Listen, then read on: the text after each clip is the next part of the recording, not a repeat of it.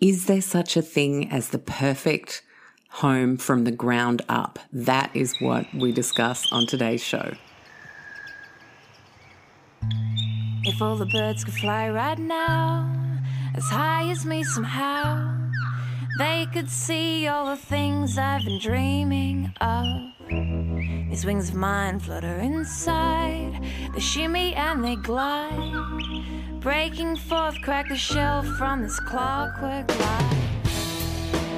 Hello, and welcome to the Low Tox Life podcast. I'm Alexx Stuart, your host, and today is show 299. Can we believe it? Uh, thank you so much for tuning in. New listeners, welcome. Repeat listeners, I appreciate you so much. Thank you for sharing it on socials and with your friends and family. I always love hearing feedback and I always appreciate the incredible reviews that you guys leave on iTunes and all the other places you can leave them. Um, it's awesome to have you here. Now, today's show is one of those repeat guests where I'm halfway through talking to them for the first time and I'm already thinking this absolutely needs a follow up.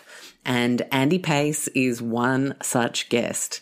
So Andy is a healthy home concierge. He's the founder of the Green Design Center and he hosts the Non Toxic Environments podcast, which is a fantastic podcast, especially after listening to his first show a few weeks back and today's. Uh, if you're thinking, gosh, there's just so much more I want to talk about, he'll have a whole show on non toxic paint or a whole show on wood flooring, you know? So that is absolutely the place I want to send you after you're done with today's show, the Non Toxic Environments podcast. Um, he's a worldwide expert on green and healthy building products. Uh, his why started uh, many years ago when working as a young builder and thinking, hold on, this is toxic and making people sick. And then thinking, is there something else we could use? And that was really a, a rest is history kind of moment. So he shares that in much more detail. The first show he was on with us a few weeks ago. And I've got the link to that show in the podcast. But what we do today is we are looking at what constitutes a healthy, home with good longevity, so a good investment as well, right from the ground up. So terrain, block type, location, position, how to choose.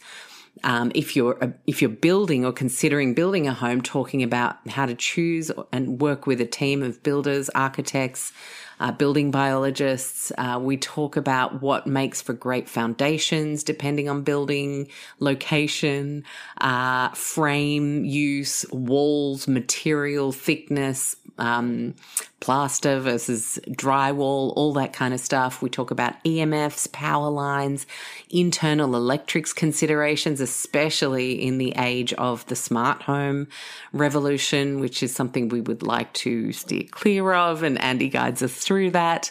We also talk about solar and um, the interesting uh, idea around if you actually build your home well, you can avoid having to use uh, solar. And uh, I mean, uh, you know what? I'm just going to let Andy do the talking on that because it was really interesting to me. I'd never really um, thought more broadly about that subject. Um, but I get asked about solar a lot. So it's really interesting to have an expert's take. Um, yeah, so finishes we talked more about in the first show, paint, cabinetry, etc., but we do dive into a few different areas there as well. So it's a cracker of a show. If you know anyone who is considering building soon or if it's you yourself, this is absolutely essential listening. And I'm not speaking lightly when I say that. I really believe it's a very important show.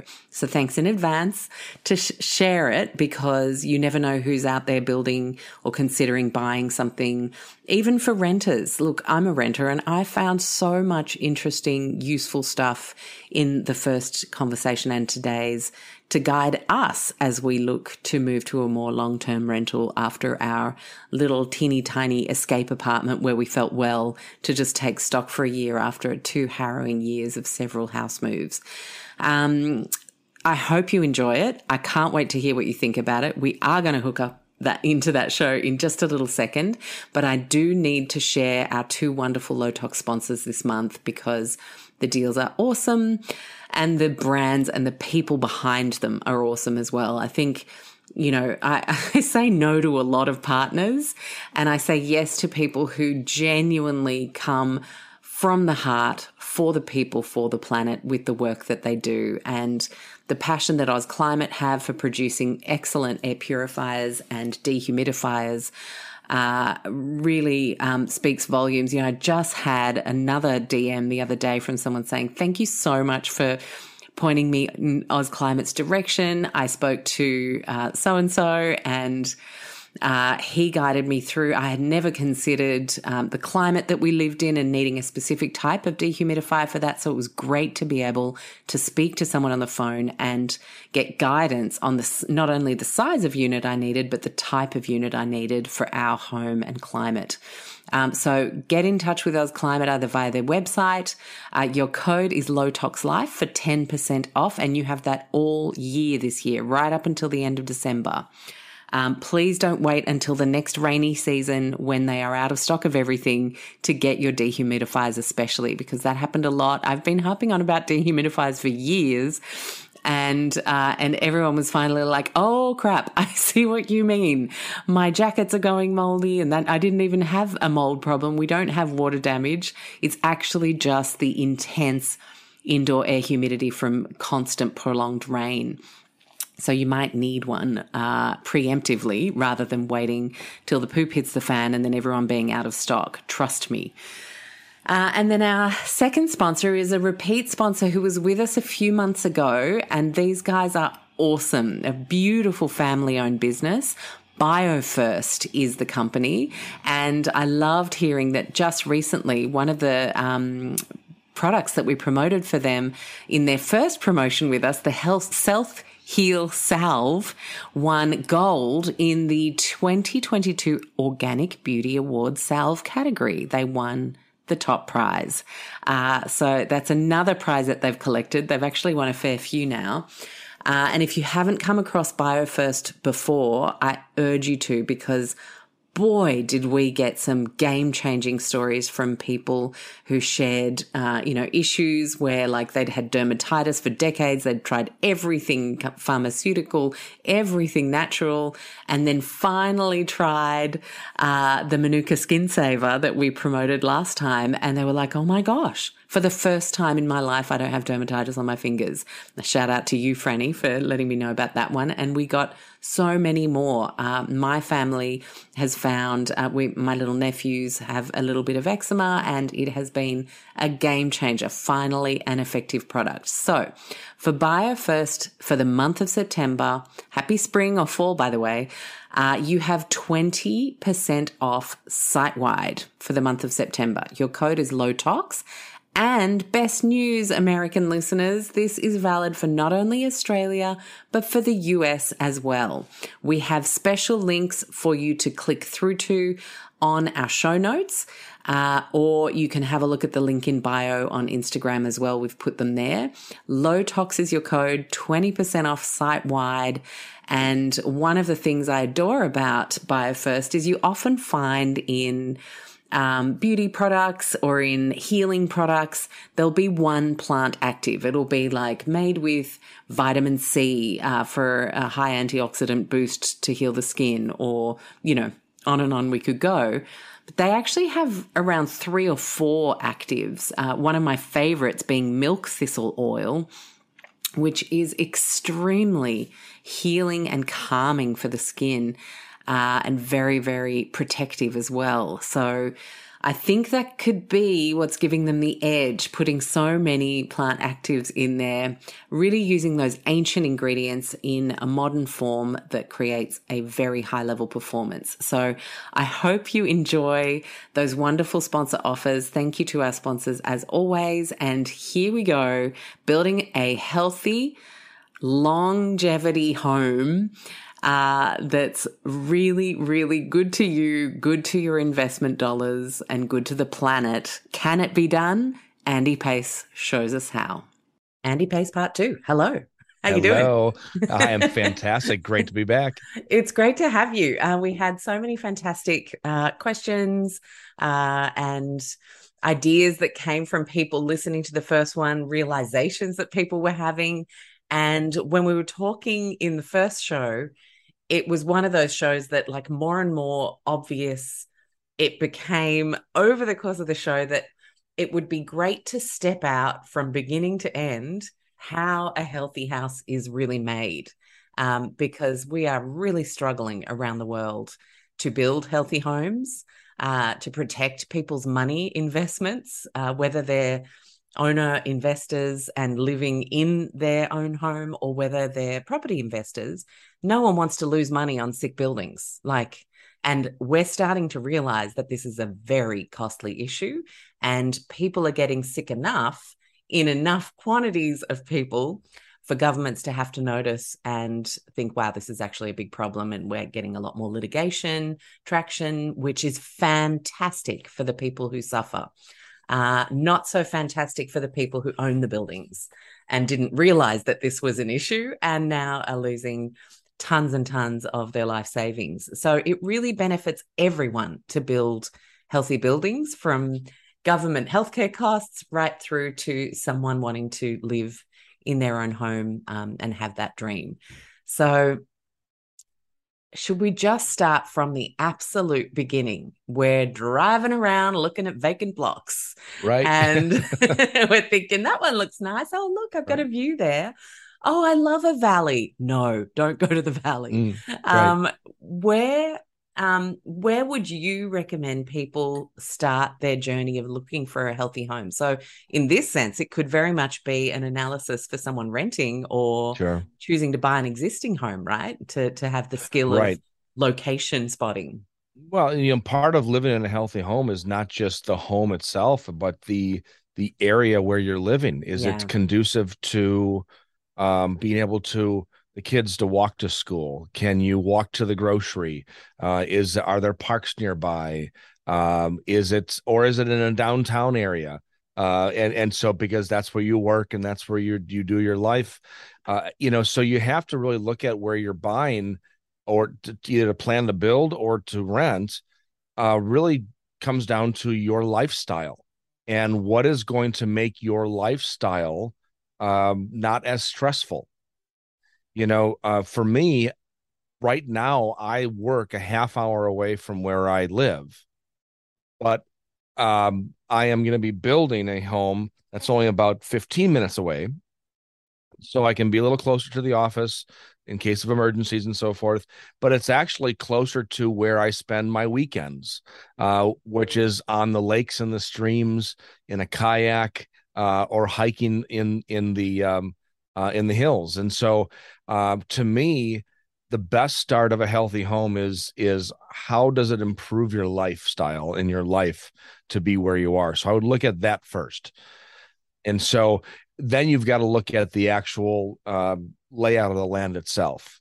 If you are planning to do something like uh, a a passive solar house and you're taking advantage of sunlight in order to help heat the space can you situate the house properly on that piece of land in order to take advantage of that? Uh, and then you look at are there high tension power lines around your uh, the property? Uh, can you bring in a, a, a tri-field meter and test to see if there are any wi-fi uh, cell towers um, in the area that could affect you inside of the home once it's built. So there's a lot of things to take into consideration. It's not just the home itself, but it's it's where exactly you're living. Yeah, absolutely. And are there any types of um, soils, like terrains, that are better or worse to build on? There are, uh, you know, in all over the world, you're going to get your different types of of soil, whether it's going to be sandy or loamy or it's going to have a lot of clay to it.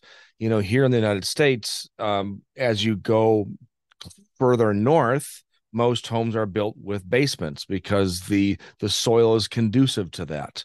Um, good drainage uh, you don't have to worry about um, structural rigidity of the home and so forth. As you go further south most south homes in the south don't have basements. Thank God. So it's, right, it's slab on grade, and yeah. so I can build a healthy home either way.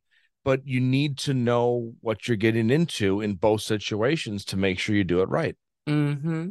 And so often these days, it's about building the pretty house and getting it architect designed, yes. not actually considering all of those extra things. That's uh, correct. Uh, and so, what's the best way for someone to get guidance from that very basic um, mm. terrain assessment and then building that suits that terrain? Well, eh, of course, I, I like to refer people over to a building biologist. Yeah, um, yeah. somebody who is trained in in uh, looking for these types of things, and if somebody who has uh, an affinity towards um, more of a natural building methods, again, to take advantage of things like passive solar, mm. uh, and of course, this really comes down to how deep you want to go into this. Mm. Now I think that the average person, if you ask them, do they want to live in a healthy house? I, I think 99 out of 100 people say, well, of course I do. Yeah. All right. How far do you want to take it? Mm, yeah, and, exactly. Well, you can't have that flat roof, like, but right. but it looks so pretty. but it looks so pretty. I love it. And and, and so, uh, I mean, I have clients that we literally have to check for, um, what's where you know where the the the ground uh, energy is in their yard because they may not be able to walk in their backyard without getting you know horrible pains in their joints and wow. so how how far you want to go with it and so i think everybody's going to be a little different but just know that if you do have specific concerns before you even put a shovel in the ground you need to find out how that ground works with you and your situation. Mm-hmm. yeah great advice. Thank you. Uh, and so then when we're choosing to lay down the foundations of this house, uh, you know, one of the things that makes people feel very ill very quickly is a house with rising damp, you know, and that tends to be more of the um, like allergies, asthma, respiratory issues uh, from my experience and just speaking to people and, and different uh, things I'm sure you've um, noticed as well. So, um, how do we prevent that? Is there a this bulletproof a, situation where yeah. we can prevent it? Well, um, actually, no, there isn't. And, and mm. so, I mean, I wish there was. Yeah. Um, the problem is, is that in any situation where you're you are building, there could be mechanisms for for moisture to get into the home. Mm-hmm. Let's say you build um, something extreme. You're building a house on stilts 15 feet above the ground because maybe you it's in an area where that has that's close to the ocean and you have rising ocean waters just in case you build it on these stilts you still can have moisture building up on the underside of of that home mm. and so you have to take precautions in that regard if you are building a home slab on grade, which is a concrete slab on the the level grade. Yeah. Uh, you have to make sure to take precautions with using the correct vapor barriers underneath, mm-hmm. um, making sure you are using uh, concrete that doesn't have um, certain types of admixtures that could cause either initial like problems right away or problems down the road. Mm-hmm. Uh, is that like co- and concrete cancer and things like that that develop? Yeah, when yeah. I mean, yeah. Uh, uh, silica, uh, crystalline silica from the concrete dust. Uh, we use a lot of what's called fly ash in concrete, mm-hmm. and fly ash is a recycled material. So it's from an eco-friendly standpoint, it's it sounds really good using recycled content in in concrete, mm-hmm. but this is actually the sludge that they scrape from the smokestacks of the coal-fired energy plants. Wow and they don't know what to do with this stuff and so they put it in concrete and now concrete's become this environmental wonder because it's it's um taking all this garbage and using it for something. Mm, the downside kind of is like the burn... sorry, I have to interrupt you because that is exactly like the form of fluoride that's used in toothpaste. It's oh, actually oh, yeah. a toxic byproduct Perfect. that gets Example. recycled, so it feels yeah. like we're doing something good. Exactly right. Mm. Exactly right. And so when you burn coal, you expose mercury. Mm and so now all these concrete slabs that are dusting throughout the years can be releasing little bits of mercury into our air. And so um, that's something to take in consideration as well. And then of course you have uh, foundations that are basements or um, you know here in the states we do a lot of basements construction. And that's been going on for the last uh, well over 100 years. The the biggest problem is that homes built up to about 90 years ago or excuse me for the first 90 years up to about 10 years ago these basements these lower levels were never designed to actually have people in them. Mm. they were designed to house mechanicals yeah. and to be a root cellar. Yeah. Right? And so these basements are inherently damp. And yeah, and you often end up with the teenager wanting their own space, so they yes. get to move down to the basement and have yes. their whole, you know, little setup, and then they get and, sick. And this is where you run into a lot of problems mm. with existing homes, with rentals, uh, where you do have these lower levels. Even if you're not living in the lower level, you could be in a rental unit that you're on the third or fourth floor. But if there's a basement, if that building was built years ago and was never constructed properly to have a livable space in that lower level, you will have humidity issues. You will have mold issues. Mm. It's guaranteed. Yeah. And so you have to design it right from the start. It has to be a completely watertight, waterproof basement. And there are very specific ways to do that. And you can achieve it, but it has to be included in the design. Mm-hmm. And have you started to see, Andy, architects and builders to be more receptive to working as a team, learning more about how to protect the health of the building long term? Uh, that hopefully this is starting, right? Right. It, it has started. Uh, you know, up until a few years ago, it used to be sort of um, everybody for themselves. And when so many problems start to occur in an industry and they are unrelated yet related problems, right? Uh, everybody's pointing fingers at each other. Nobody can take the blame. Nobody wants to take the blame. But now I think builders and subcontractors, architects, everybody kind of gets the fact that there's got to be better ways to do this, and there are better ways to do this. And so you do have for instance, now the contractor that does the foundation, they are starting to promote better quality waterproofing materials. They're telling the builder, you know, you'd be better off if you use this product because down the road, you're not going to get complaints. Yeah, right. And so, whether it's a liability issue or they actually really do care about the client, mm. in either situation, I'm just glad that they're doing it. Yeah, absolutely. We have, I think it's seven years to contest a build here in mm. Australia. What okay. what kind of time frame is it in the states?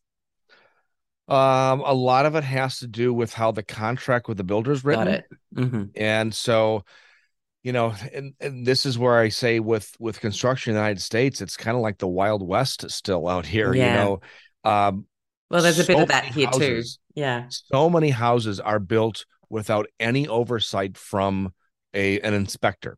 Yes, we have the same issue for about mm.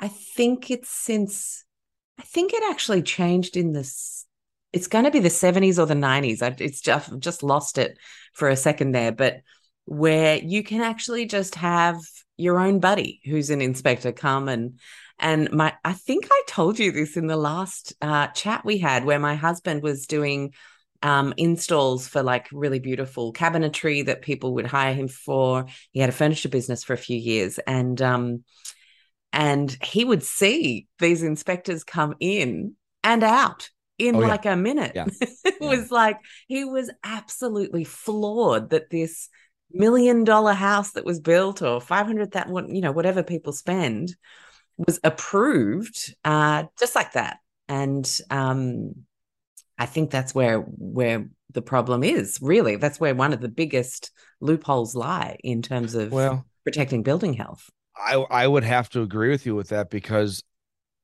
just based upon the number of phone calls I get from clients all over the world, but specifically here in the states, most of the calls I get that deal with mold issues, severe allergy issues due f- from mold, uh, usually come from the southern states uh, or in rural America where they, there are there is there's no inspector. Um, matter of fact, what I'll talk to them about was the home built according to code. They'll say, no, there's there's no code. We have no code here. Um, well, technically there is a code they're supposed to build to, but there's nobody to check it.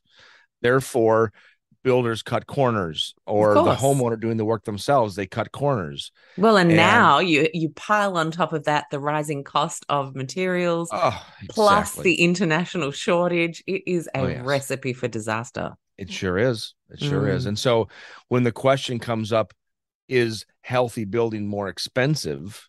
And i know we're jumping way ahead of the uh, of the topic here but this is why I always say, well, if you compare apples to apples, if you compare quality level to quality level, building healthy shouldn't cost you a dollar more. But what are you comparing to? What are you used to? And it really look you know, you look at all these places around the world that aren't using good codes, they're not using good quality building practices, they're not using good quality building materials, and they have all these health issues. And and you sit back and you wonder, why do we continue to do the same thing over and over again?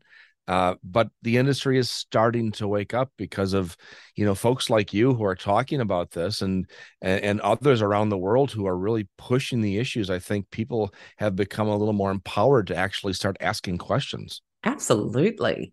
I mean we've we've helped a whole bunch of people not apply for homes that we've been co-visiting at the same time in in open inspections over the last couple of weeks because we're we're we're going to be moving. And um and I'm like, see that that's water damage. I wouldn't touch this with a barge pole. Just get everybody out of there.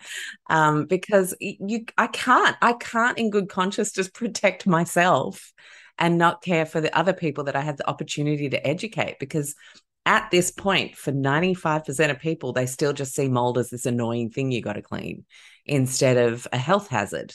And that's our number one to not to freak everybody out because the nervous system implication is also a very real issue with environmental toxins and how we mentally respond to them. But at the same time, I know it's usually my body that tells me I'm in mold before my mind knows it's in mold.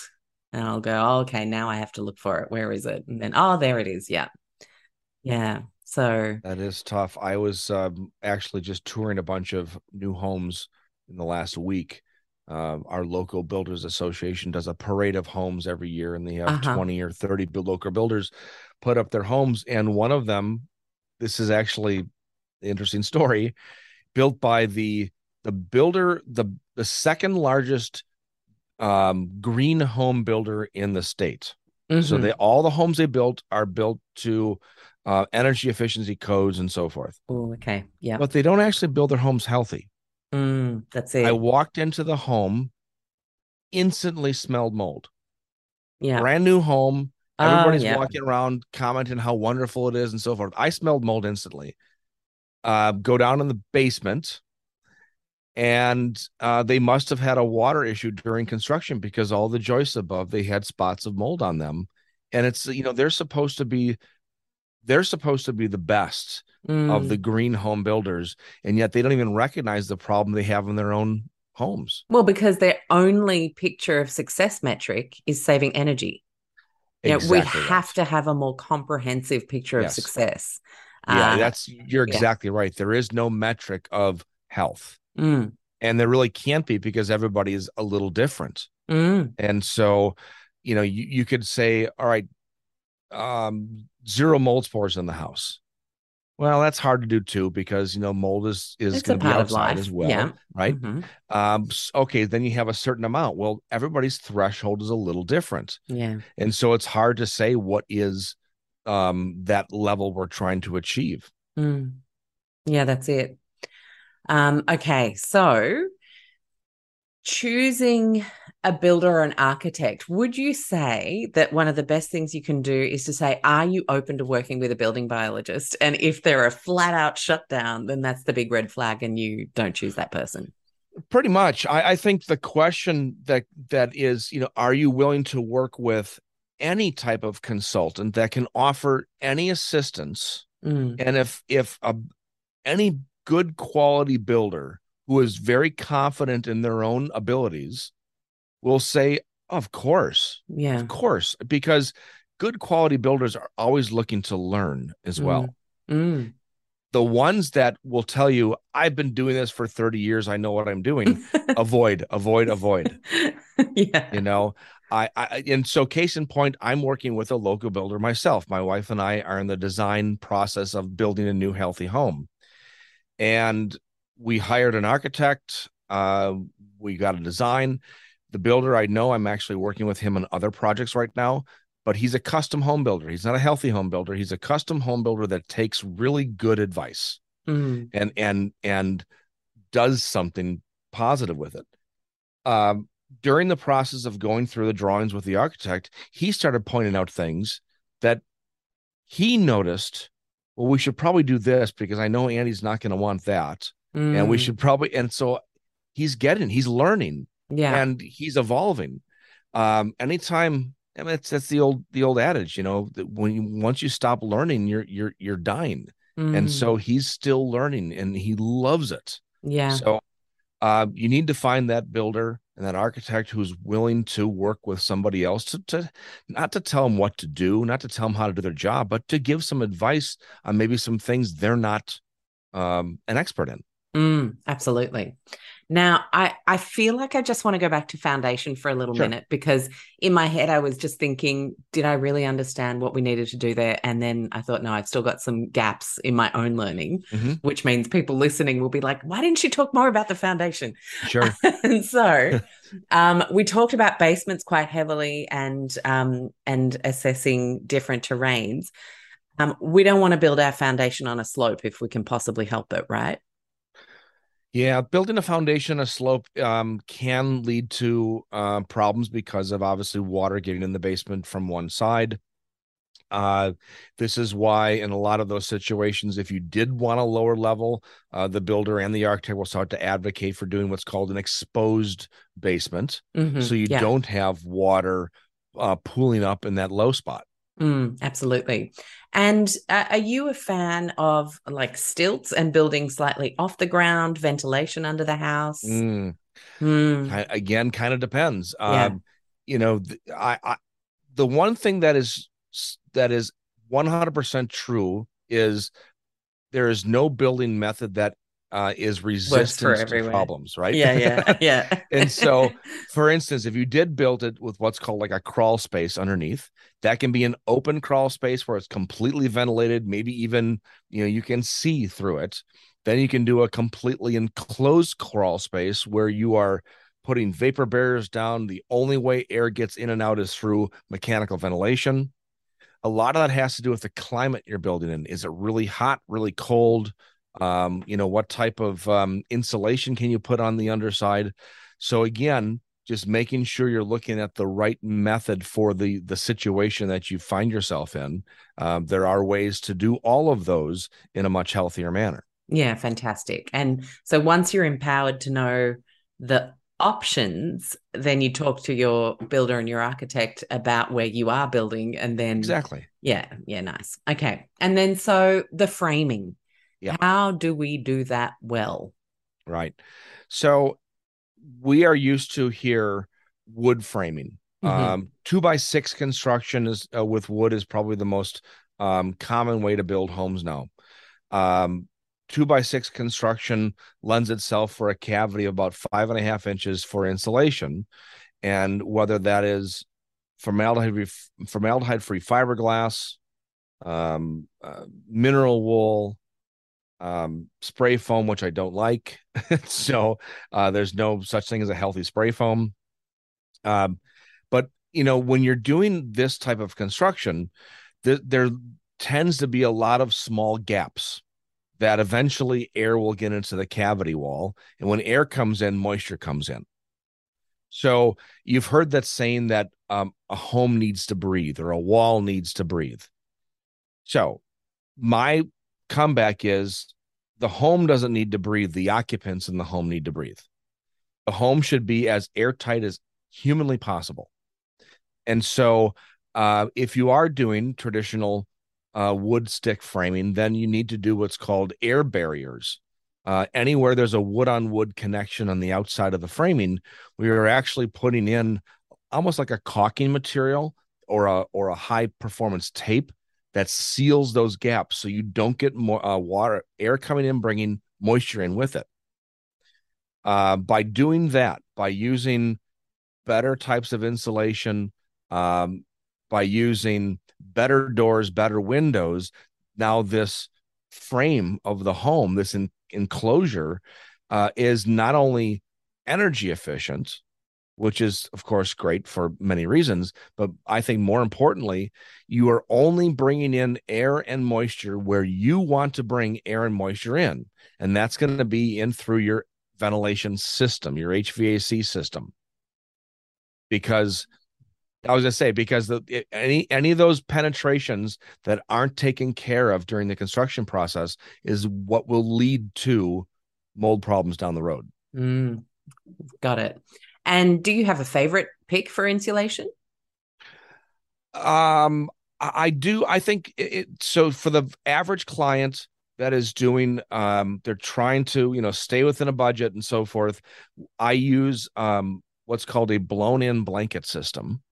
Uh, blown-in blanket system is a formaldehyde-free fiberglass that is in um, not in bat form but in blown form, little bits and pieces but you put up a mesh on the inside of the wood um, and then you blow the insulation into this like cavity that's created. And it's actually if that is done along with the air barrier you get about the r value of spray foam insulation but without the off gassing. Mm, yeah. So from a budget standpoint that's the one i do. If if you have a little more at your disposal i like mineral wool. I mm-hmm. really like that as a insulation Okay. And mineral wool is what is that? I've never heard of that before. Yeah, mineral wool is um it may be called rock wool. Um it is actually um rock, natural rock that gets molten down and then spun into fibers. So, you know, uh, fiberglass is sand glass and um sand glass and mineral oil. Rock wool is um, it doesn't use sand or glass. It uses a certain type of of um, of rock that gets molten down and and. And so the beauty of that product is um, it's completely unaffected by moisture, and and has fantastic fire resistance and fantastic sound deadening. So it's really a superior insulation method um, to a fiberglass product, but it is more expensive. Yeah. Okay. Got it. So many things to consider, but with knowledge comes empowerment and, um, you know, getting it right. So that's, it's really great to go through that. Thank you. Um, so shall we talk exterior? Like, I mean, I'm looking at what one would think is a stunning building. I lived in one myself, which was when I was my sickest, the fastest cement kind of um kind of box. That's probably how I would describe it. And I'm sitting in my very old little apartment of double brick, um, where I feel fantastic. Uh, do those two things tell a story? They certainly do. It all comes to how the wall or what the wall is constructed with and how moisture enters or leaves the the livable space. Yeah, because the building's so, going to get wet, right? It's about yeah. how well it dries. Exactly. And does it dry to the inside or does it dry to the outside? Mm, and key. that's that's the key. And so a double brick, uh, essentially, you have uh, either an air gap in between, or you have what's called a um, uh, a rain screen or a rain barrier. Essentially, it's a mesh material that that gives you that air gap Mm-hmm. But if moisture does get behind the brick, it goes down mm-hmm. in mm. into the foundation around the home. It doesn't go into the home. Home. Yeah. Um. So you have that protection. A a cement block building, even if it's painted, eventually you're going to get voids in the paint. It's going to crack. It's going to peel, and moisture will get in it. And what happens is, um, moisture will go th- to the path of least resistance and that's either going to go into the house which is usually what happens or if it goes if it comes back out because the sun's baking on that that elevation of the home and that moisture vapor essentially gets excited and wants to come out well it's going to take the paint with it and it's going to peel the paint off oh, and now more moisture gets in it's kind mm. of a mm. self-fulfilling prophecy mm. and so um yeah it really comes down to what that material is and so I like any any type of exterior material, whether it's brick, stone, um, cultured stone, which is a man-made stone product, um, even like um, the the wood cement plank siding, mm-hmm. provided that there's an air gap between the siding itself and what's called the sheathing, which is the wood material behind or uh, what's on the exterior of the house before your siding. Yeah. If the siding, whatever that is, and the sheathing are touching, mm-hmm. any moisture that gets through will wick into the house. Yeah. We don't want that. We don't want that. No, no. thank you. okay. And so, in terms of like, I, am going to ask you because you're in the process of doing this right now. What walls are you going to have? Mm, yeah. So, have you decided? Maybe not. I think we have decided. We really were, we wanted to do what's called insulated concrete form, where you use a, um, it's almost like a hollow block that you build your block wall like a Lego house, and then you fill that core with concrete. That really is one of the healthiest ways of construction. The downside to this is the cost, the availability of materials right now, um, and the lack of available skilled laborers who know how to work with that type of construction. It's very, very yeah. specialized. Lucky you know a guy. uh, yeah, right, exactly. However, uh, we have decided to do traditional stick frame, and then on the outside we're doing doing a combination of brick and stone. Mm-hmm. And um, again, we will make sure we'll have that what's called that rain barrier, that moisture barrier, that will allow for that gap to make sure there is no touching uh, and there's no wicking into the house. Mm-hmm. Nice. Thanks for taking us through that. Um, sure. What kind of a roof? Let's talk roofs. How yes. do we choose? There are so many pretty modern looking houses these days being built that look kind of like Jetsons pads, like right. all very flat and um, uh, and kind of futuristic. A lot of sure. COLORBOND being used. Yeah. Um, uh, good, bad, ugly? Well, you know, the, the nice thing about what I do is I don't necessarily have to convince people on aesthetic. I convince them on health of the occupant and value for what they are what they are doing. Roofing material from a human health standpoint is I don't want to say it's irre- irrelevant because you know a, a, a traditional asphalt dimensional shingle probably has to be redone in a minimum of 15 to 20 years. And if you don't if you don't redo it in time that can lead to moisture damage in in the house because of water leaking through. Um a metal roof which is much more contemporary looking far more expensive um is going to last 80 to 100 years before you ever have to touch it. So, again, quality of life, peace of mind, these are all healthy home attributes. And if you can afford a roofing material that is five to six times the cost of the asphalt, I'd say definitely go for it um, because it will keep your home drier longer.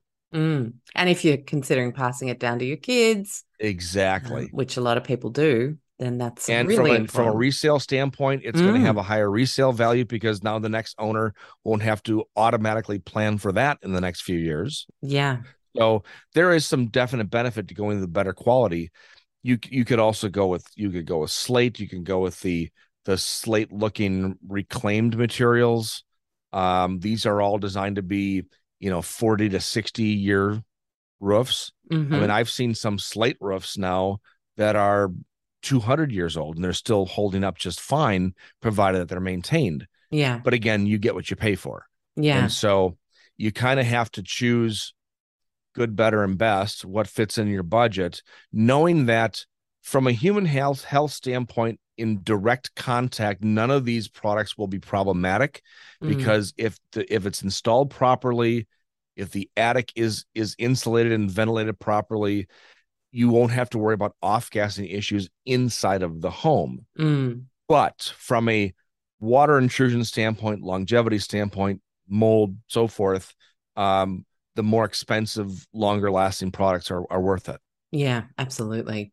Um, so a lot of people seem to be kicking off the tiles and installing a COLORBOND steel roof with insulation under that. And I've seen there are a few comments starting to come out from building biologists around sweat of the metal roof and then uh, mold growing on insulation. Have you found that to be a problem as well? Um, is there a form of insulation people should be considering with these sorts of roofs? Well, um, yes, and and yes to both those questions. Um, anytime you are building with metal on the outside of a structure, it can lead to condensation issues because of um, thermal bridging. So it is, you know, warm inside of the home, cold outside, condensation, right? If you don't have a thermal break, vice versa, warm outside, cooler inside, condensation. Um, so provided that the the home is designed for this type of structure. So there's proper thermal breaks, um, and then the type of insulation. I, I, this is another good use for the mineral wool insulation because it's unaffected by moisture. But you have to consider what happens when moisture does get through it if there is condensation. Um, so there are ways to to um, construct to eliminate this. The biggest issue is making sure you have good ventilation. And so I think a lot of times when people will take off an old roof and put on a new one and they'll do one of these newer technologies, they're not taking consideration other things like is the was the home designed for this new technology and what's going to happen if if it doesn't have good ventilation? Well if, if that attic doesn't have good ventilation you'll have warm sticky air in the attic stuck up there and eventually if it's cold outside and those two surfaces hit you're going to have in uh, condensation and that will lead to dripping inside of the house. Wow yes that does not sound very appealing. No. So this is where you have to bring in not only a roofing contractor but maybe a an architect uh, or a, a, even a building biologist who's who's skilled in in construction mm. to make sure that there's proper ventilation so this doesn't happen. Yeah, of course. And eaves, I'm I'm noticing a trend where the, like it's really hard to see an eave in a newly constructed home. Right. Are, are these useful, protective? They seem like they are because they keep a bit of moisture off the the walls of the house. Well, they're they're they're helpful for a number of reasons. Number one, um, it is good to have an eave so that you can also have ventilation into the into the uh, underside of the roof because you have these soffit vents that allow air to come up and go across the top the underside of the roof so that's good. It helps to shade the home from a standpoint of heat gain uh, through windows. It shades the house from uh, say from from moisture. Um, if there is a, any leak in the roofing material itself um, chances are before it gets into the house, it'll probably start dripping down and away from the house on from the underside of the roof first. And so there are some benefits, yes. And in building a home that's more contemporary with the flat roof, with with very with little, you know, little pitch, you have to rely on what are called like um, roof scuppers or roof drains to drain the water away.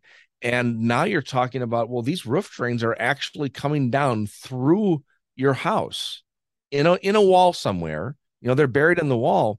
But I know from experience of working in commercial construction, they all leak. They all leak at some point because of gasketing, because of of um, debris from trees getting stuck in the in the um, in the drain itself on the top of the roof. So if you're not maintaining these, they will lead to problems.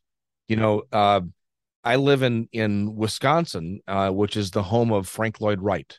Mm-hmm. And yeah, famous architect who was famous for his flat roof designs. Mm-hmm.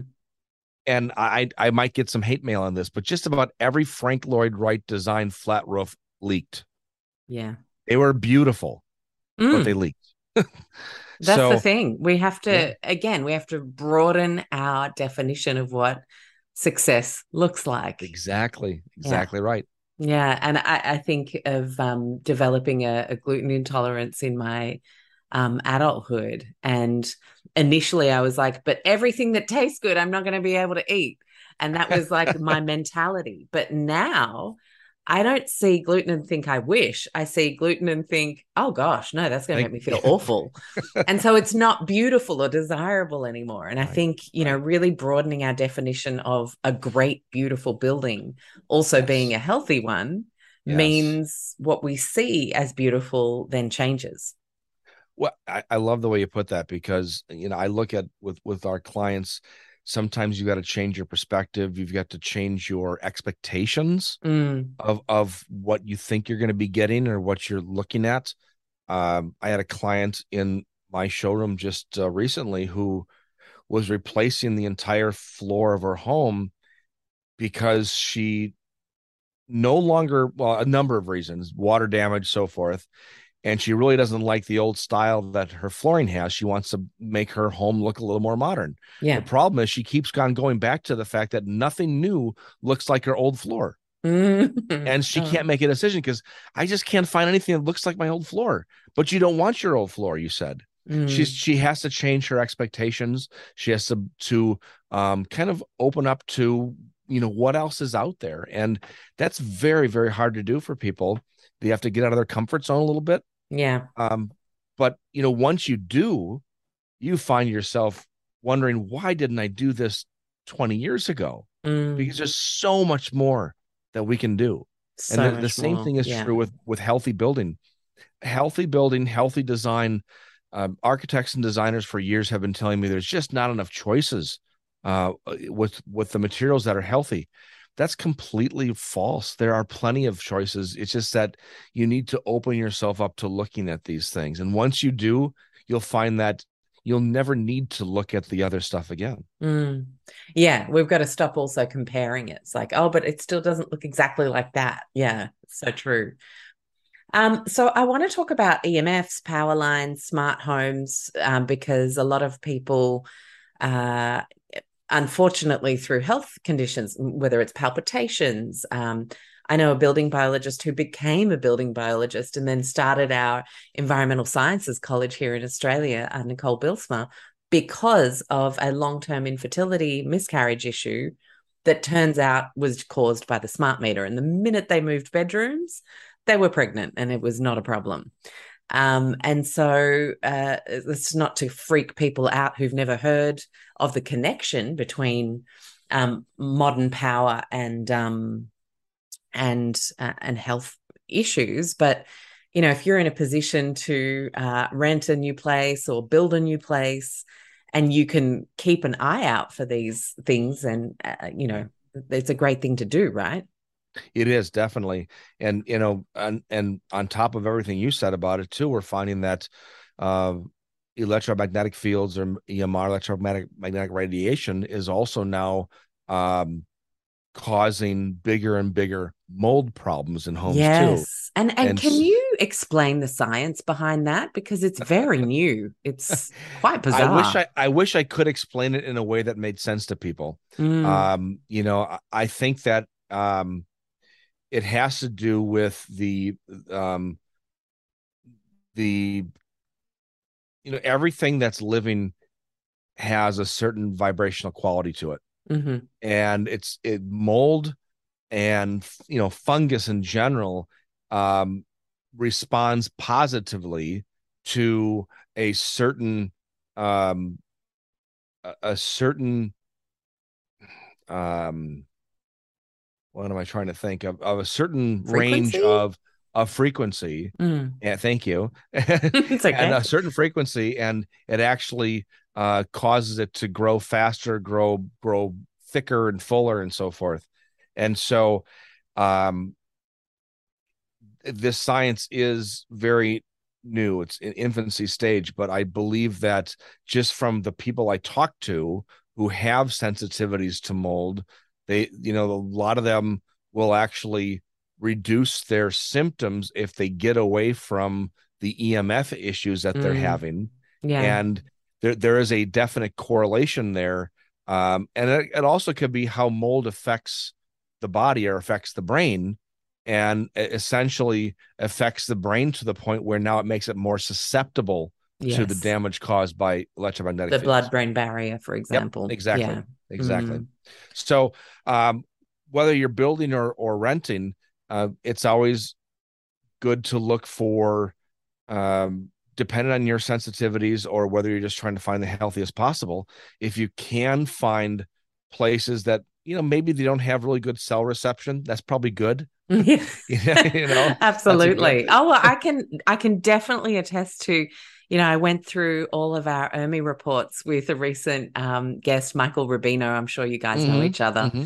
great guy and um, and i thought wow i had never thought to get someone in to and because i've done so many ERMIs with all of our issues how great to step through these different homes, talk about what they were like, and talk about the kind of mold that was there. The worst, highest mold readings, uh, and it was Chaetomium, which is basically as bad as Stachy, um, was where we moved. We thought it was going to be our dream home. I started feeling so unbelievably neurologically compromised in such a short space of time, it it actually blew my mind. I was like, oh my God, I can't believe I'm this sick. Um, less panic because at least this time round I knew it was building related. Um, sure. Which was, I guess, a silver lining, but we yeah, were yeah. 80 meters across from uh, hidden cell towers that we did not know were there when we moved wow. in. Wow. Wow. Yeah, we thought it was oh, like boy. a laundry thing above sure. a building, which a lot of those um, apartment buildings have like a laundry block upstairs. Well, and, and this is the biggest problem with the with the five G type yeah. um, cell services that they're very small and they could be hidden very easily onto the sides of buildings, the sides of water towers, um, inside of other structures, and you wouldn't know it. Uh, one of the things that I've always thought of, and I, I don't know, I'm sure somebody has done research on this because we do know that uh, electromagnetic fields created by wiring can be carried down water lines, right? So one of the one of the um, um, rules in construction is in order to avoid electromagnetic fields from wiring is to never cross your water lines with your power lines because you don't want the water line to carry that field down. Mm. So if you have 5G attached to a water tower, Oy, yeah. What happens to that? Mm-hmm. I mean, mm. I've I've never seen anybody study that, and it just always makes me wonder: Does the water also carry with it now, um, you know, a, a, a microwave from that five G? Hmm. We don't, I know. I don't think our water filters know how to uh, filter well, that yeah, out yet. Exactly. Um, it'd be an interesting thing. And this is why um, technology is amazing. Look, there's just so many. Here we are talking across the world, able to educate people. Like there's so many great things. Um, uh, you know, I don't want to wind the clock back to a time where we couldn't do that. But at the same time, do we not need to start applying history a little more wisely? Where look at everybody you know running around with radium treatments and look at everybody using lead pencils uh, and all the issues it caused after the fact. Like can we not design with after the fact in mind? Are we not clever enough yeah. to do that yet? Well i think we're clever enough. I think the downside is is that we are as a people i think we're too greedy yeah. Uh, we want it all. Innovation and is such a driving force in humanity as well. Yeah. It is. If you look at the last hundred years and life expectancy, how it's improved so much over the last hundred years, but now it's plateaued. Mm. Um, the plateau is because of I think it's we are innovating ourselves to a point of of um, you know uh, illness. Illness, yeah. And yeah. now people will say, of course, but we'll we'll find we'll find ways to heal from that too. Yes, of course we will, but yeah, I think but we're that's... smart enough to realize that the way to remove that is or may, way to get rid of it is just not have it in the first place. We mm. know things that are dangerous for us, but you know the the um the the human um drive is to always innovate, always do better, always do more and mm. you know it's it's up to a lot of us to just push back on that and say all right well maybe maybe this is enough. Maybe we don't have to live to be 200 years old. Yeah. you know? Uh, yeah. You know? Well, let's do 90 really well. Yes, like, what exactly. would the world look like if we exactly. could just do 90 right. well? That again, it's about changing the metric. Like, we don't want to just be alive. Yes. We want to be well. I'd much prefer to have 90 cracker years right. um, than 110, where the last 20, I've got every disease under the sun and yeah. I'm being managed by 50 pills. Heck, we've got 30 year olds who are in that situation right now. Yes. So, yes. yeah, again, it's changing all, it's the all success about, metric. Right. It's about quality, not quantity. You know, and that's kind of the whole concept sort of behind healthy building. It's about um, living in a space that may not be as big as you wanted. It may not be um, as absolutely beautiful as you wanted, but let's make it healthy. Let's make it um, comfortable. Uh, there's a type of of construction designed called Sthapatya Veda. Uh, if you if you know about Vastu and and um, you know um, principles of Vastu and and uh, you know the the um, yoga is is a form of of Vastu. It's a um, uh, form of Vedic medicine and um, the architecture and construction called Sthapatya Veda. I have some clients who kind of got me into this many years ago, and I I learned one number of rules, but one of the rules that stuck in my brain and I use it almost every single day with customers is, um, every corner of every room should bring you bliss. And and the meaning is, don't build a gigantic home if you can't afford to finish it build a small home, live in a small space, uh, but understand that everything in that space you didn't have to cut corners um, to just to have us have a couch in there. You were able to maybe buy a smaller house, less ostentatious, but it's also non-toxic and functional, you know? And so it's hard it's hard to really embrace that theory because you know friends have things that are larger and friends have things that are more colorful and and so forth. Well again you have to look at what's important in life quality over quantity. And and and so i think that that really resonates its way through all of um you know healthy living. Mm. um, from our first show uh, it was such great timing given we're we're out there looking at places right now uh, and I saw in an ad this week for a place that looked really lovely and definitely worth inspecting.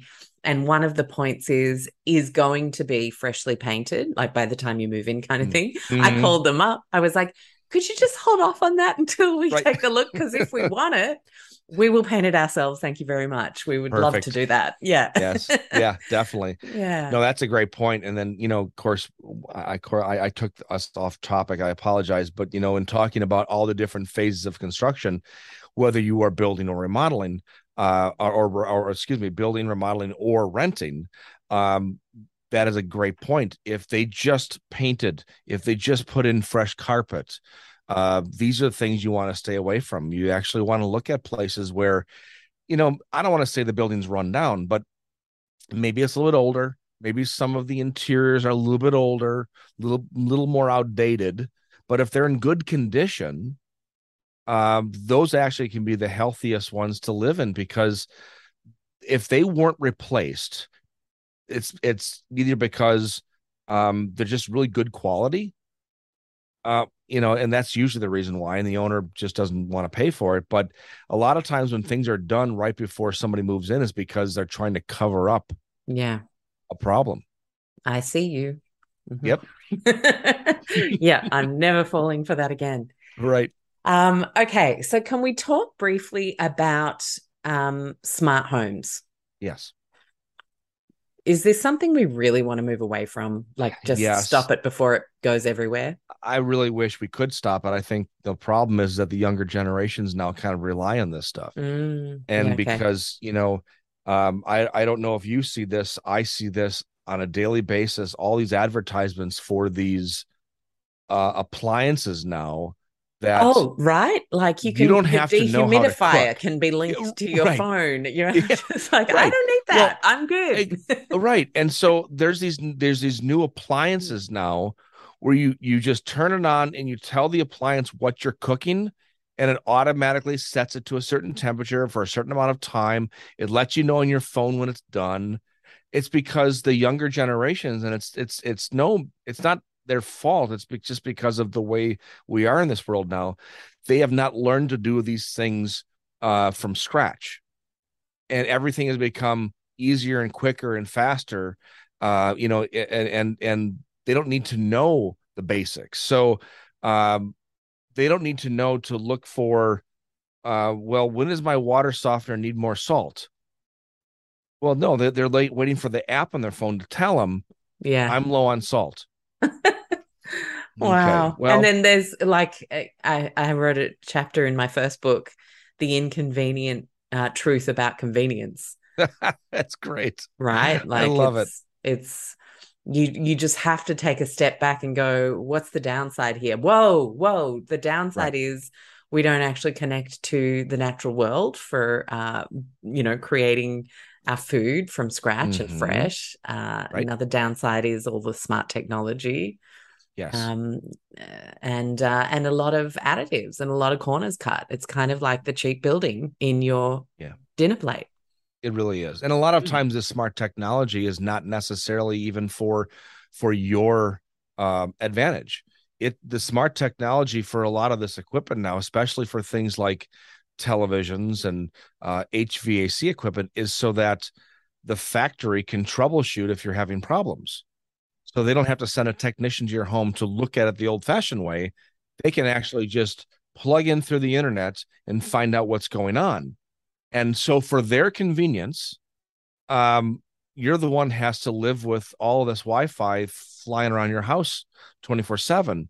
So whenever I'm helping a client out, we talk about this and we'll say, well, if you get a piece of any type of electronic equipment that has Wi-Fi, make sure it's something that you can turn off, not just um, not uh, um, hook up to the the the um, Wi-Fi in your home, if it's still on, it's always still pinging, looking for a connection. You need be able to disable it, unplug it, take the power away from it, so it's no longer in play. That's the only way to get rid of that. And unfortunately, every manufacturer that I know of now um, sans some of the really old-fashioned um, uh, range tops, cooktops, and so forth. They're all incorporating this because they think that this is what the public wants. Mm. Yeah, that's it. And it's like a feature. You know, right. in in marketing 101, you learn features and benefits and how oh, to yeah. communicate those. And sure, sure. And in in marketing broadly, what we are often doing is creating a problem people didn't know they have and then selling exactly. the solution. Exactly. You are you are telling them that wouldn't it be great that if you could you're on your way home and through an app on your phone you could turn the lights on so there's lighting available when you pull into your into your garage mm. Well you know 10 years ago i didn't care about that i don't care about it now but they're creating this problem that you, like you say that they don't have nobody mm. really cares about that unless you tell me i should worry about it well yeah. now i'm thinking to myself oh boy maybe i should have lights on because you know, is it a, a security issue? Do I? Yeah, they put fear on? in the mix, exactly. and then you're like, oh yeah, no, that'll scare them off, and right, mm. right. so yeah, we need to resist those urges for sure. Absolutely, love it. Now, solar is kind of a natural extension from uh, what yes. we were just talking about, and mm-hmm. not as bad as is made out to be. I don't think it, it's as bad as it made out to be. You know, the biggest question I get with my clients is will solar you know energy being collected on the roof is that going to give off all these EMFs as it's coming down to where your batteries are? And the first easy answer is no because that's direct current. Um, typically you're going to get your electromagnetic fields coming off of alternating current. Um, however that has to be converted into alternating current in the house, right? So you have to be very careful with uh, the types of um, inverters you buy um, and where they're located. You know, don't locate them right next to the master bedroom. Yeah. Um, if you or the kids' bedroom in, for that matter. Right. Yeah, mm. exactly. Any bedroom. Put them in a garage. Put them in an yeah, that's what I always can. say. Yeah. Yep. And so uh, then it comes down to is it cost effective and you know this all would would be based on pricing uh, if if your local municipality or or governmental body gives you any rebates for installing things like this, you know, generally speaking, if you were to pay for solar power on an existing home, the payback period is about 20 to 25 years. If you were to pay for 100%. So your energy savings in 25 years would pay for the upfront cost of installing solar. So it's a long time. And now think to yourself, are you going to be in the house for 25 years? Um, is the warranty on the equipment that long? What happens if it breaks down in 10 years and the warranty is only seven years? Um, so we ever recoup that cost? So you got to look at that. You have to then factor in, of course, the rebates and the incentives that that we are given, and, and some of us are given. Um, but all those are are taken into consideration from a standpoint of longevity. Though, I think in that type of technology is just inevitable that it's going to be part of everyday um, construction. Uh, there are there are places here in the United States where it's mandated that all new homes have to have um, some type of a a solar or wind power um, that have to have you know electric car chargers installed uh, and i think that where it makes sense this will become the norm. Uh, where it still doesn't make sense because of the climate the environment that you're you're building in i think eventually you know technology will improve and it, it may make sense. Um, and as we move along i think those payback periods are getting lower and lower. And um, you know so I, I guess i look at it as if you have if you have the resources to do it it certainly doesn't hurt from a standpoint of human health um, and it may help the bottom line just a matter of time yeah okay great and uh, something that we spoke about offline was looking at your total budget and where you want to put your energy saving into. So yes. maybe for you it's going to be the triple glazed windows and the the better walls and insulation yeah. um, is going to yeah. make more sense than the solar for you for that project exactly you know i was told years ago when i first started learning about what's called passive house mm. uh, which is a, a, method of construction to build the the home so incredibly tight you could literally heat the home with a hair dryer mm and I've been involved a couple of those projects now. And that is true. You're putting your money into the wall assembly, the windows, the insulation, the roofing materials. Basically, you're building your house better. Mm. And you don't need extravagant methods uh, of heating and cooling the home because exactly. the home is just built yeah. better. There was which a, means sorry, gonna last longer. Mm, exactly. We stayed in a, a passive house uh, to experience it from some local builders. I was very curious. And there was one little reverse cycle air conditioning unit in the wow. kitchen for a four bedroom home that did the whole house. I was fantastic. blown away. It was incredible. That is just fantastic. And I mm. I think truly that's the best if if someone were to ask me what should we put all of our efforts into in the next 20 years um, whether it's new technologies, you know, solar and so forth, better building methods. Mm. Build this, just build the darn structure better. Mm. And it lasts longer, it costs less to operate. And then, as you said earlier, if you wanted to pass it down into your children, it's it's still going to be standing. Yeah. You know, it. and the other thing is the cost of operating a passive house. If you put if you put most of your efforts into the building materials themselves, the hard items going in, and spend less on your your exotic heating and cooling systems like solar and geothermal and so forth, which are very, very expensive. Mm. Those things break down over time and they cost a lot to operate, yeah, to maintain. A built, home that's yeah. built better doesn't cost any more yeah. to maintain down the road. So I think the, it's just a better investment, but it's from a standpoint of marketing, mm. it's just not as sexy in mm. the marketing world as solar and wind and geothermal and, and yeah, because it's shiny new stuff. Radiant. Yeah, exactly. Build shiny. better walls is a really tough sell. right. It is. It is. You know, build a home like they used to build in the 1500s, where it's built built with a foot and a half thick of of stone and, or or concrete. Oh right. Um, yeah. I, I like so my um family in France, they have this little old uh, 13th century castle. Sounds uh, super extravagant. Wow. It's not. It's a very simple, sure. old school structure, huge solid wood beams inside. Mm-hmm. I am fine there. And this place wow. is like what? Uh, oh, I can't even. And 900 years old. It's beautiful. I have no mold issues there. See, it's just yeah again to your point before can we please take the lessons of what we already know mm. and and now move forward with that? I always say the colosseum in rome was built 2000 years ago and it's still standing today yeah. know?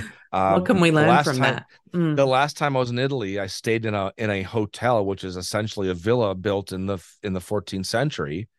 And um it was perfectly fine and still standing today. It's still operating as a as a viable hotel. Mm. Um, the oldest building built in the United States that still stands was built in the 1600s, mm. but you can't walk in it because it's falling apart. Yeah, uh, because it's built out of wood. Mm. Um, so that's why I like concrete construction, stone, things that last and sp- you know stand the test of time. Yeah. Uh, but we just need to do a better job of we know technology, we know how to put it together better now, and so maybe we can combine all these, you know, old and the new, and create something that's just healthy. I love it. Now, in our first chat, we talked a lot about finishes. So yes. we can leave that today. And I want to send you guys back to show number one a few weeks ago with Andy for um, you know choosing cupboards and and all of those kinds of things. But today we did not talk about dry walls or the the internal walls that we're going to live close to. So i'd love sure. to finish on that. Do you have any advice? I certainly do. So in again years past we used to use old fashioned methods like plaster mm-hmm. uh, which is a, a, a thin trowel on cement like material mm-hmm. uh, that has been replaced with uh, the use of drywall or gypsum board or or mm-hmm. plasterboard, whatever you want to call it.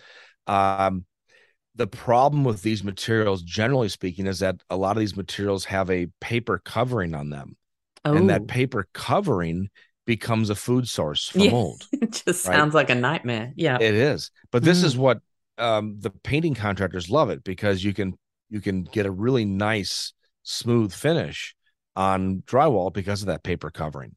Mm. Um, so one liked, contractor likes it, and so that becomes right. the thing. Well, that's pretty much it. You know, wow. it came out probably in the 50s, and and since then, it's just become the normal way of doing things. Good old fashioned plaster is just too expensive to do nowadays. Um, again, if you can afford it, awesome. That's the best way to go. Um, but kind of a middle ground is to use what's called paperless drywall. So, paperless drywall uh, is those big drywall panels. Instead of having the, the layer of paper on both sides, it has a thin, what's called a scrim of fiberglass embedded into the surface. And that's what holds it all together. It doesn't need that paper. It's a little bit more difficult to install. Um, it's heavier, but it's also much more durable, lasts a lot longer. It's much much less susceptible to moisture and mold issues because there's no food source for the mold. Um, it take it finishes a little bit differently, but at the end of the day, I think it's the the healthy middle ground between drywall and and old fashioned plaster. And so uh, I like to use this on on homes, especially in those rooms where you need to have resistance to moisture and mold, bathrooms and kitchens. Yeah, yeah, absolutely. Wow. Okay. Well, that was quite a journey. We managed to uh, build a house in an hour. Beautiful. You know, I wish it was be a world easy. record. Thank you so much, Andy, for sharing your incredible expertise. Uh, I know everyone appreciates it so much. And um, we'll, of course, send people to your show. You've done so many shows that really dive super deep into pretty much anything we've talked about today. Oh, um, oh, yeah. Do you want to share a little bit about that podcast? I would love to. Thank you. It's called Non Toxic Environments, three words, mm-hmm. and it's available anywhere you find your your your podcast now, uh, Spotify, iTunes, what have you. Um, yeah, we kind of you know we nerd out on this yeah. stuff. Yeah. so you know it, we'll spend a half hour talking about drywall not mm. five minutes. We'll spend yeah, yeah, exactly. That's we'll why I wanted to mention hour. it because a lot of people listen to an overview show, which yes. wakes people up to the ideas exactly. and issues, but then they're like exactly. like, "Sugar, what do I do now? Like, I need to know everything about this thing." Right. Mm. And and and so the other thing too is that we we really encourage people to reach out to us, um, either send me an email, um, you know, through one of my platforms. You can find me. Uh, please let me know what do you want to hear about you know if you i've had people say to me can you spend an entire show talking about you know nothing but healthy carpets or furniture or you know whatever it is I, yeah. i'll do a show on it i love it it's just i've been podcasting about healthy homes for about four and a half years now mm. um I, i'm not certainly not bored of it i love doing it it's just that i love to podcast about what people are really interested in. Yeah. And oh, I so get it. Yeah. Please reach out. You know, best way to do it is to comment when, when your show it gets put out. People comment on on Alexx's show. What should we talk about in the future? Because uh, you know, I, would love to know. I'd love to know what's top of mind for people but um, this has really been my pleasure. I, I, absolutely love talking with you about these things. You're so easy to talk to about this. Oh, and thanks, Andy. I really appreciate that. Yeah, I I think it's probably because I've been a bartender in my past life. Hey, you know, just I talk to everybody about anything. but no, I think beginner's mind is my favorite thing to to bring into a, a podcast because I like to imagine a hundred people behind me saying, okay, so what does he mean by that? And then like knowing what those things are so that people really get it, right? We want people to feel comfortable and empowered, not freaked out and like, oh my God, my building's going to kill me. Um, that is not how I want people to end this show. So thank you so much for your vibe because that's exactly what you bring to the table. It, yeah, I, I try to do my shows in a, in a way that I'm not using a lot of, um, you know, industry terms and acronyms that nobody knows mm. as if I'm speaking to any one of my clients face to face. Here's it. how we do it. Yeah. Well, thank you, Andy. And good luck with your build. Thank you so much. I will definitely keep you uh, informed. Awesome. Well, there you have it. Thank you so much for tuning in today. I hope you enjoyed today's interview. And I want to remind you that you can come join me on social on Instagram at Lowtox Life, or one word, or my personal Instagram uh, at underscore Alex with two X's, Stuart, S T U A R T. On Facebook, you can find us at Lowtox Life.